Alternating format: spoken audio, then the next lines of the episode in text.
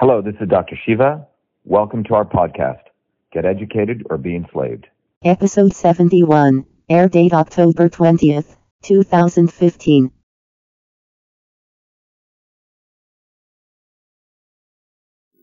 Okay. This is Hindustan Times, and then I gave a interview for Star News. I was told if I did this interview, I'd be thrown in jail. And at that moment, I thought about my grandparents, because I realized that if I didn't say something, who would? You follow what I'm saying? I mean, how much more money do you need to make? How much more, degrees do you want to have? So I gave this interview. It hit prime time. And then shortly thereafter, I took a train up to the Nepal border, crossed it, went to Kathmandu, Qatar, and I came home. All true. Sounds like a movie, right? When I landed in Boston, I had an email from Nature India's editor. Do you know Nature? Nature is the most eminent science magazine in the world. And they said, Dr. Ayyadurai, we've been watching this organization for 70 years, and it hasn't produced anything. In fact, it produced $2 million in revenue from innovations over 70 years, which is only about 10 lakhs per year over 70 years. So I wrote an article which said, Innovation Demands Freedom. And I talked about what I'd observed, what India needs to do, and I said I'll even have an open discussion. The article got published. The Prime Minister's office put pressure on the Nature India's editor, threatened her, and the article vanished. Now, PM Bhargava, who's one of the most eminent scientists in the Indian science organization, he wrote to Manmohan Singh and said, Shiva, you should meet with Shiva. This is an excellent report. It's what India needs, and this is his article that he wrote directly to the PM. Obviously, the Prime Minister never met with me. But you see, what I had learned was exposing what occurred at CSIR was not something I wanted to do, but I had to do. Because part of being a scientist, if you look at the great rishis of India, they were actually scientists, right? Science is not just about sitting in a lab and writing about something. It's about what? It's about truth. It's about the exposition of truth. And, a carpenter gets paid to, make a house, right? A mechanic gets paid to fix a car.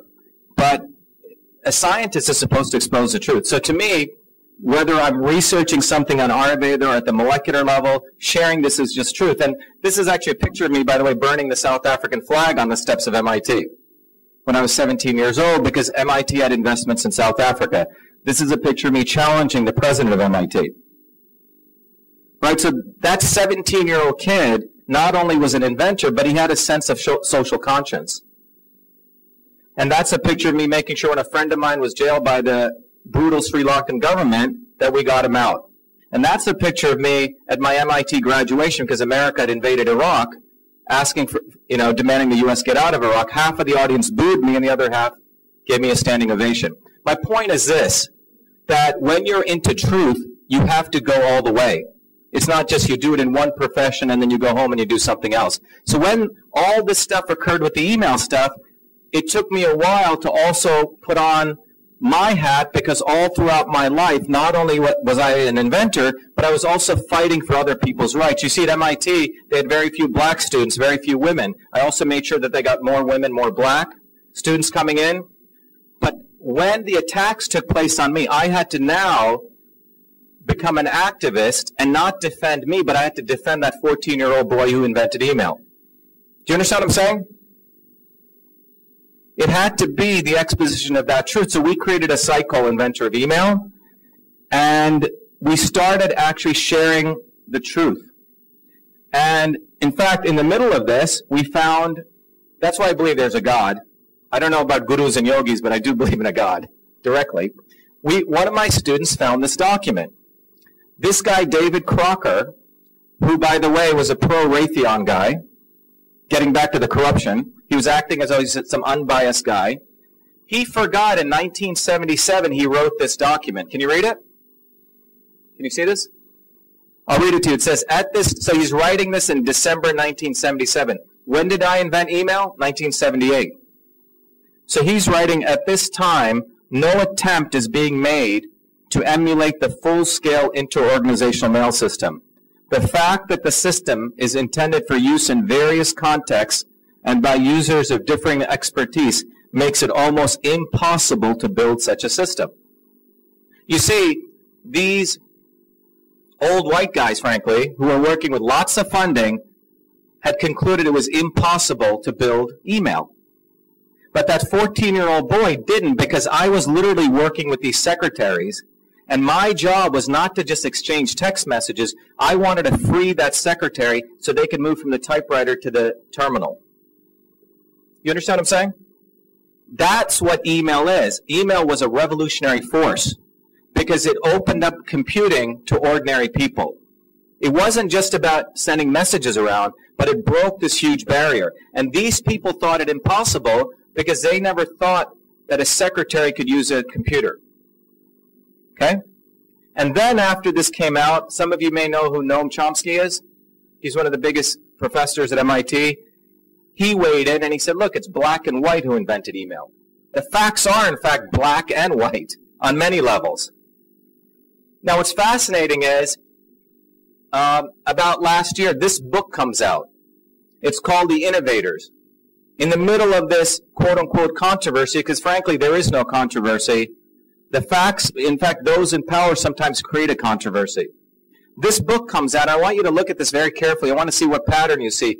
This book is about the innovators of the digital revolution, okay? It's a book talking about who are the innovators.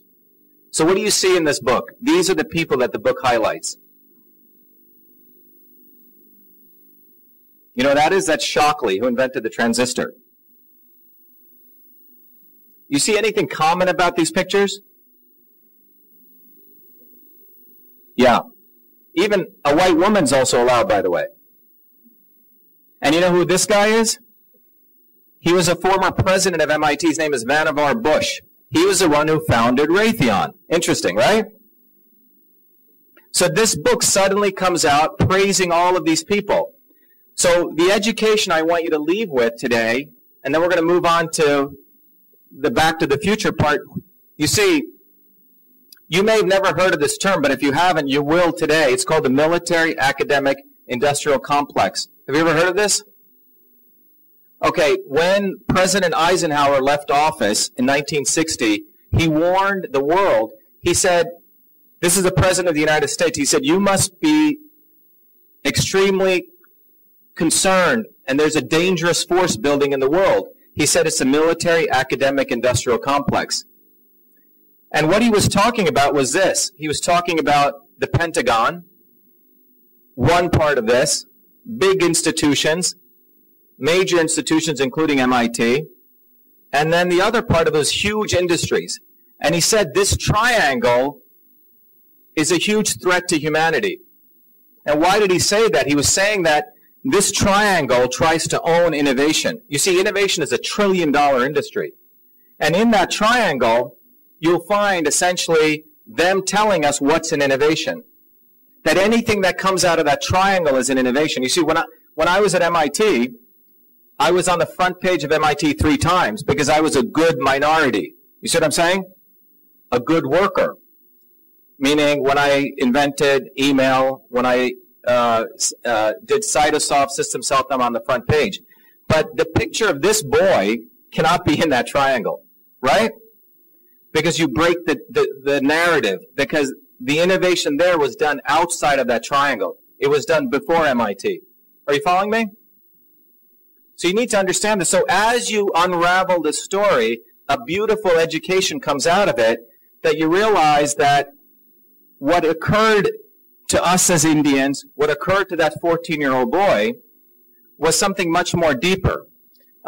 If you haven't seen this movie, by the way, you should get a copy of it and you should see it. It's called The Inside Job. It's by a guy called Charles Ferguson. You know, in 2009, the entire economy crashed in the United States. Are you guys aware of that? And what happened was this professor, in this movie, he interviews this professor. And I'll tell you who he is shortly, but that professor wrote this beautiful scientific article. Can you read it? It says, Financial Stability in Iceland. Everyone know where Iceland is?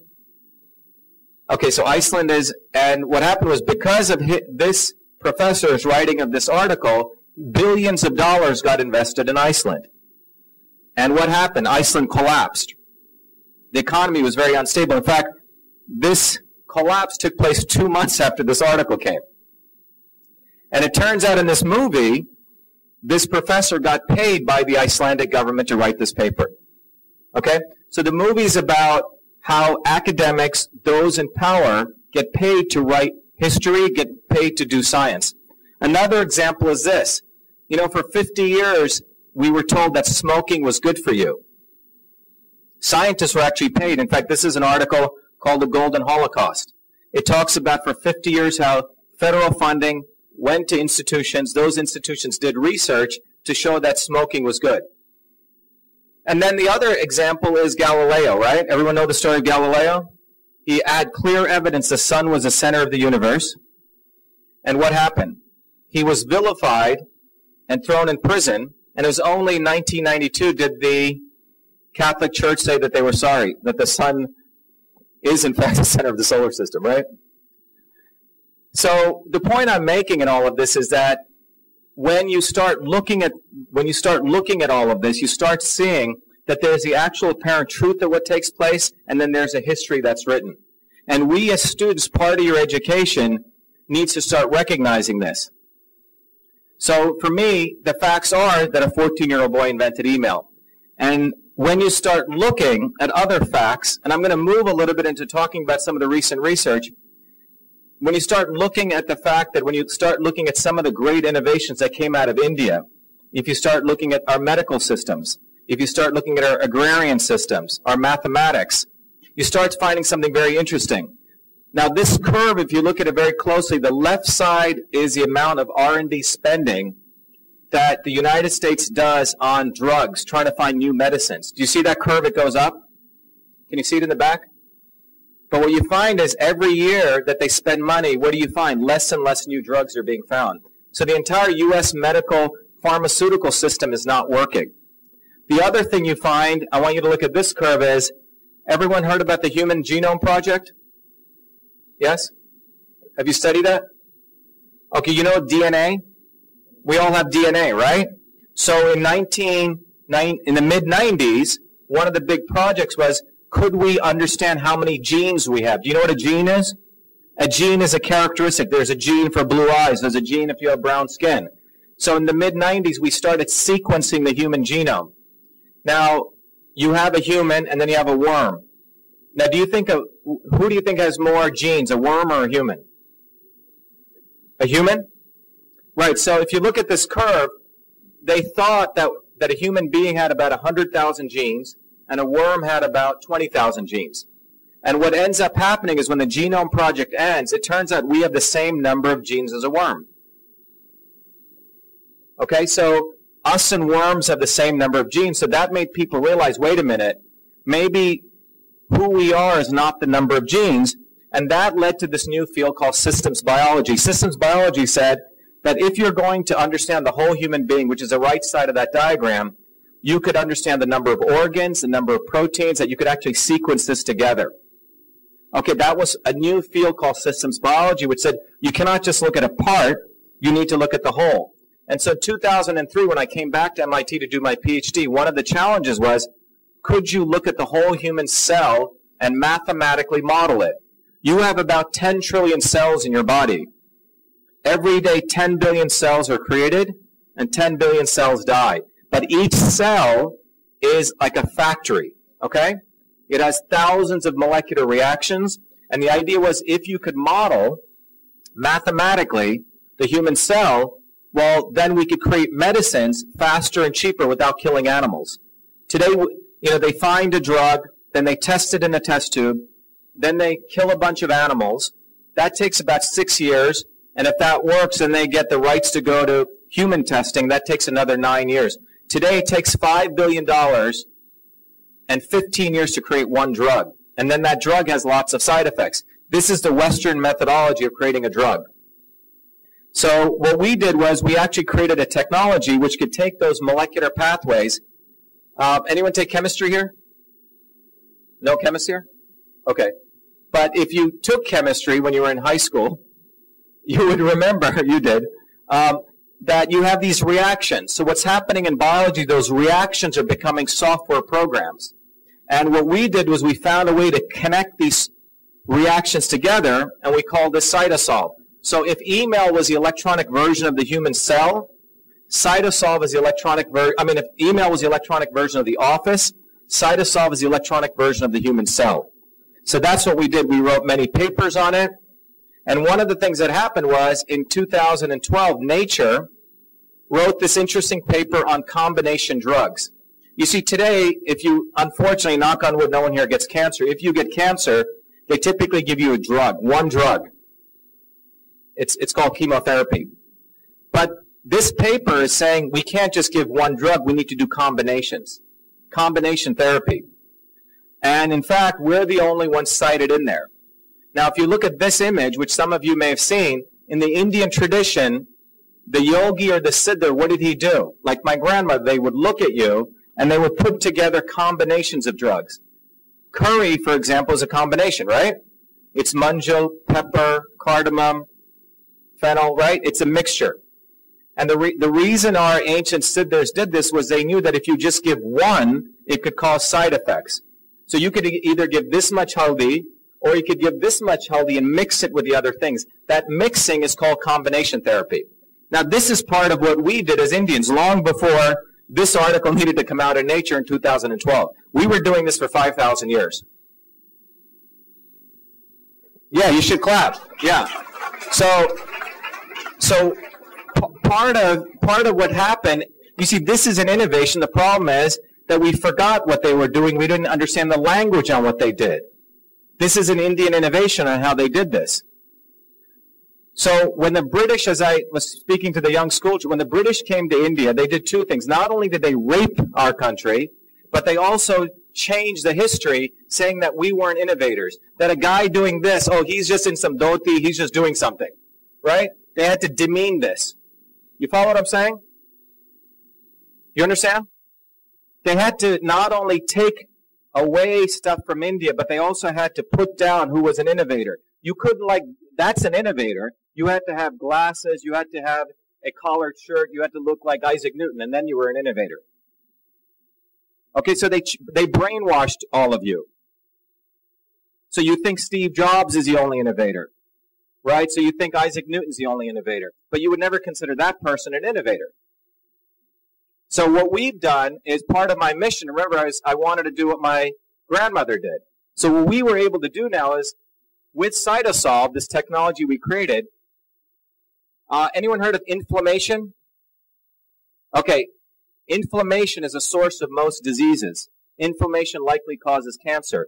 What you're seeing here is we looked at 6,000 scientific papers, and we found all the molecular reactions we could find where inflammation is involved relative to manjal or curcumin, haldi, okay? So this is from the known science where haldi interacts with all those reactions. So we actually have mathematically modeled it, and we can show that when you take haldi, it reduces inflammation. But now remember, you want to do combination. Suppose you want to mix haldi with some grapes. You know, red wine has an active ingredient called resveratrol, which actually is also known to lower inflammation. So what we're able to do is we're able to be like that siddha. We're mixing haldi with some grapes. Everyone see that? And now what we're able to do, and I want you to follow along, it's very interesting, we're actually able to do mathematical experiments. So if you look at when you have inflammation in your body, there's a certain chemical that's very high. So what you're seeing in this diagram is on the far right, if you look on the far right, the third column, you see 0.15. Everyone see that? 0.15 means you have inflammation. I'm not giving any haldi. I'm not giving any grapes. In the second experiment, you notice I just add haldi. You see it comes down from 0.15 to 0.05. In the third experiment, I just add grapes. It comes down from 0.15 to 0.06. But look what I'm doing in the fourth experiment, which I'm going to highlight. I'm reducing the amount of haldi, or manjal, and I'm reducing the amount of grapes. But what do you see? It goes down to 0.03, even 200% better. This is called the synergistic effect. So our ancient siddhas and our Ayurveda people, they knew how to do combinations. And based on those combinations, they pass that on into our food system. So our traditional food system is actually medicine. This is why Indians, I don't know if you know this, the #1 cause of death in all of Asia is liver cancer, meaning China, India, Indonesia, Malaysia. Indians have 1/3 less liver cancer. And that's because of the manjal and this combination of curry that we eat. So you should be thankful about that. So you don't need to take these. Yeah, you should clap. The point is that our great siddhas were innovating all these formulations from thousands and thousands and thousands of years of innovation, not killing an animal in a test tube, right, and pushing it through the FDA. Now, what we did was no one would believe our stuff worked, so we actually used this technology to mathematically model pancreatic cancer, which is a very deadly disease. We found 2 combinations of Western drugs that did better than one, and this is the formal notice we got from the FDA to go to clinical trials. This is huge, because what we've done is we've shown, and that's CytoSolve. So bottom line is I feel very fortunate because after so many years, we've actually taken our education, created a Western technology that's validating our Eastern systems. And that we don't need to validate, but if we can do this to all of us who've been brainwashed, we can at least stop the brainwashing to validate what did work, in fact, does work. Now, I want to turn to a different subject, which is related to this, because remember I talked to you about how science can be used to manipulate people, right? Everyone know what GMOs are? How many people know what GMOs are? Wow, only 2 people. Well, you better know what GMOs are after this talk. GMOs are genetically modified foods, genetically engineered organisms, okay? What is happening in the world right now is that I can take a plant, let's say like brinjal or corn, I can take the genome out of it, and I can insert a new gene into it. So, for example, I could take someone who wants blue eyes, I can insert a gene and give you blue eyes if I want to, okay? That's called genetic engineering of foods, which are called genetically modified organisms. Now, you know what it is?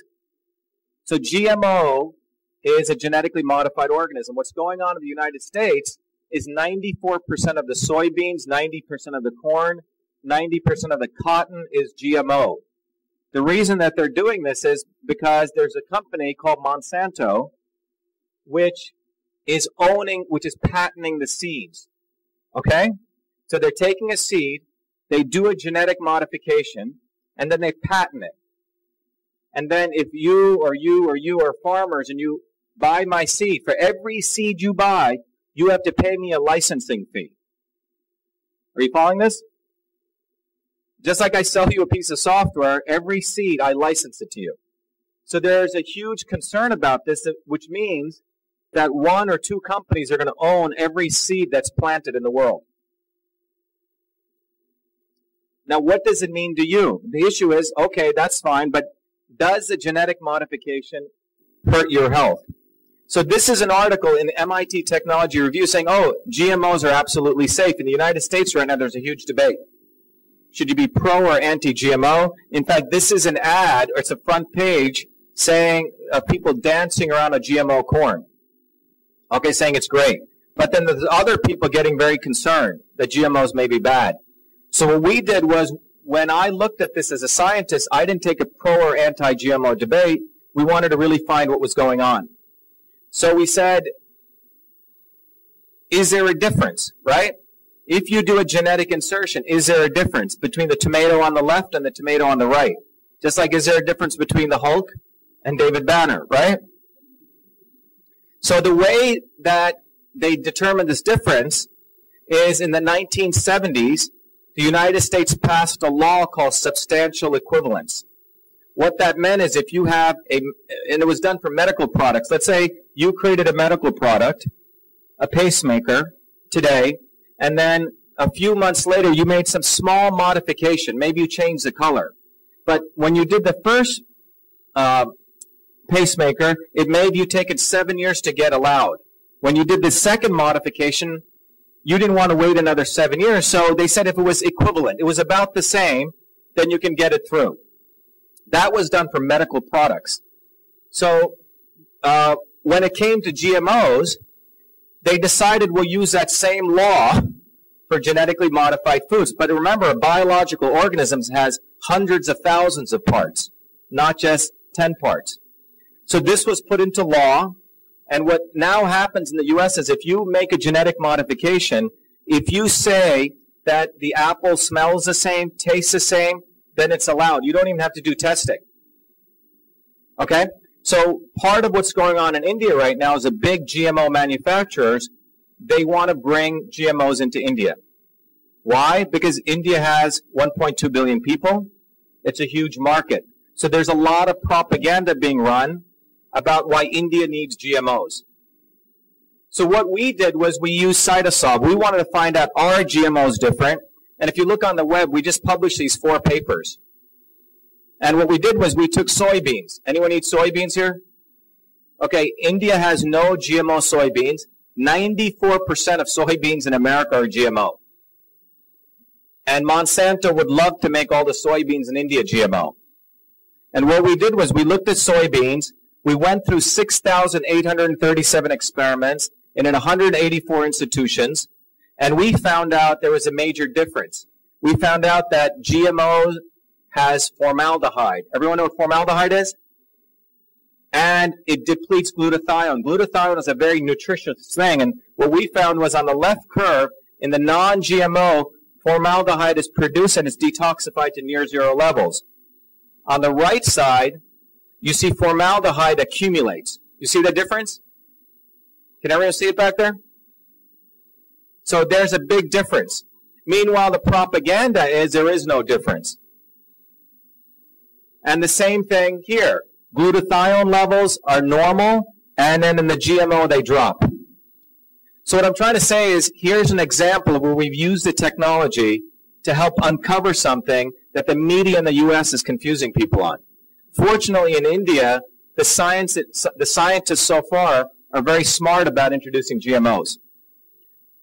The last thing I want to talk to you about is this is what systems biology is, okay? The Western world understands a human body by genes, molecules, protein. Now, our Siddharthas had a very different way of looking at the world. So this is this pyramid, which is the west, this is the right. How many people know what Siddha and Ayurveda are? Anyone? Few people. Okay, more people. But if you study Siddha and Ayurveda, they have a whole language. They say the world was created by, there was nothingness, which is Purusha, that gave rise to Prakriti, which gave rise to the Gunas, which then gave rise to the Panchabhutas, which were the metals, 5 elements, which then gave rise to the Tridoshas, which are essentially Vata, Pitta, and Kapha. And then those gave rise to the tissues, which gave rise to the human body. Now, when we start learning Western science, we look at these words and we think, oh, this is just, you know, this is like some nonsense they wrote. And in fact, when an Ayurvedic physician looks at you, they look at your body, they may look at your face, they may read your nadi, and then they decide which dosha are you, Vata, Pitta, Kapha, right? And based on that, then they decide how you've unbalanced yourself from there, and they decide what are the right foods you need, what are the right supplements, what are the right exercises. You see, it was a very powerful system, but if you look at this, you think it's just some words. So when I came back on my Fulbright in 2007, that's again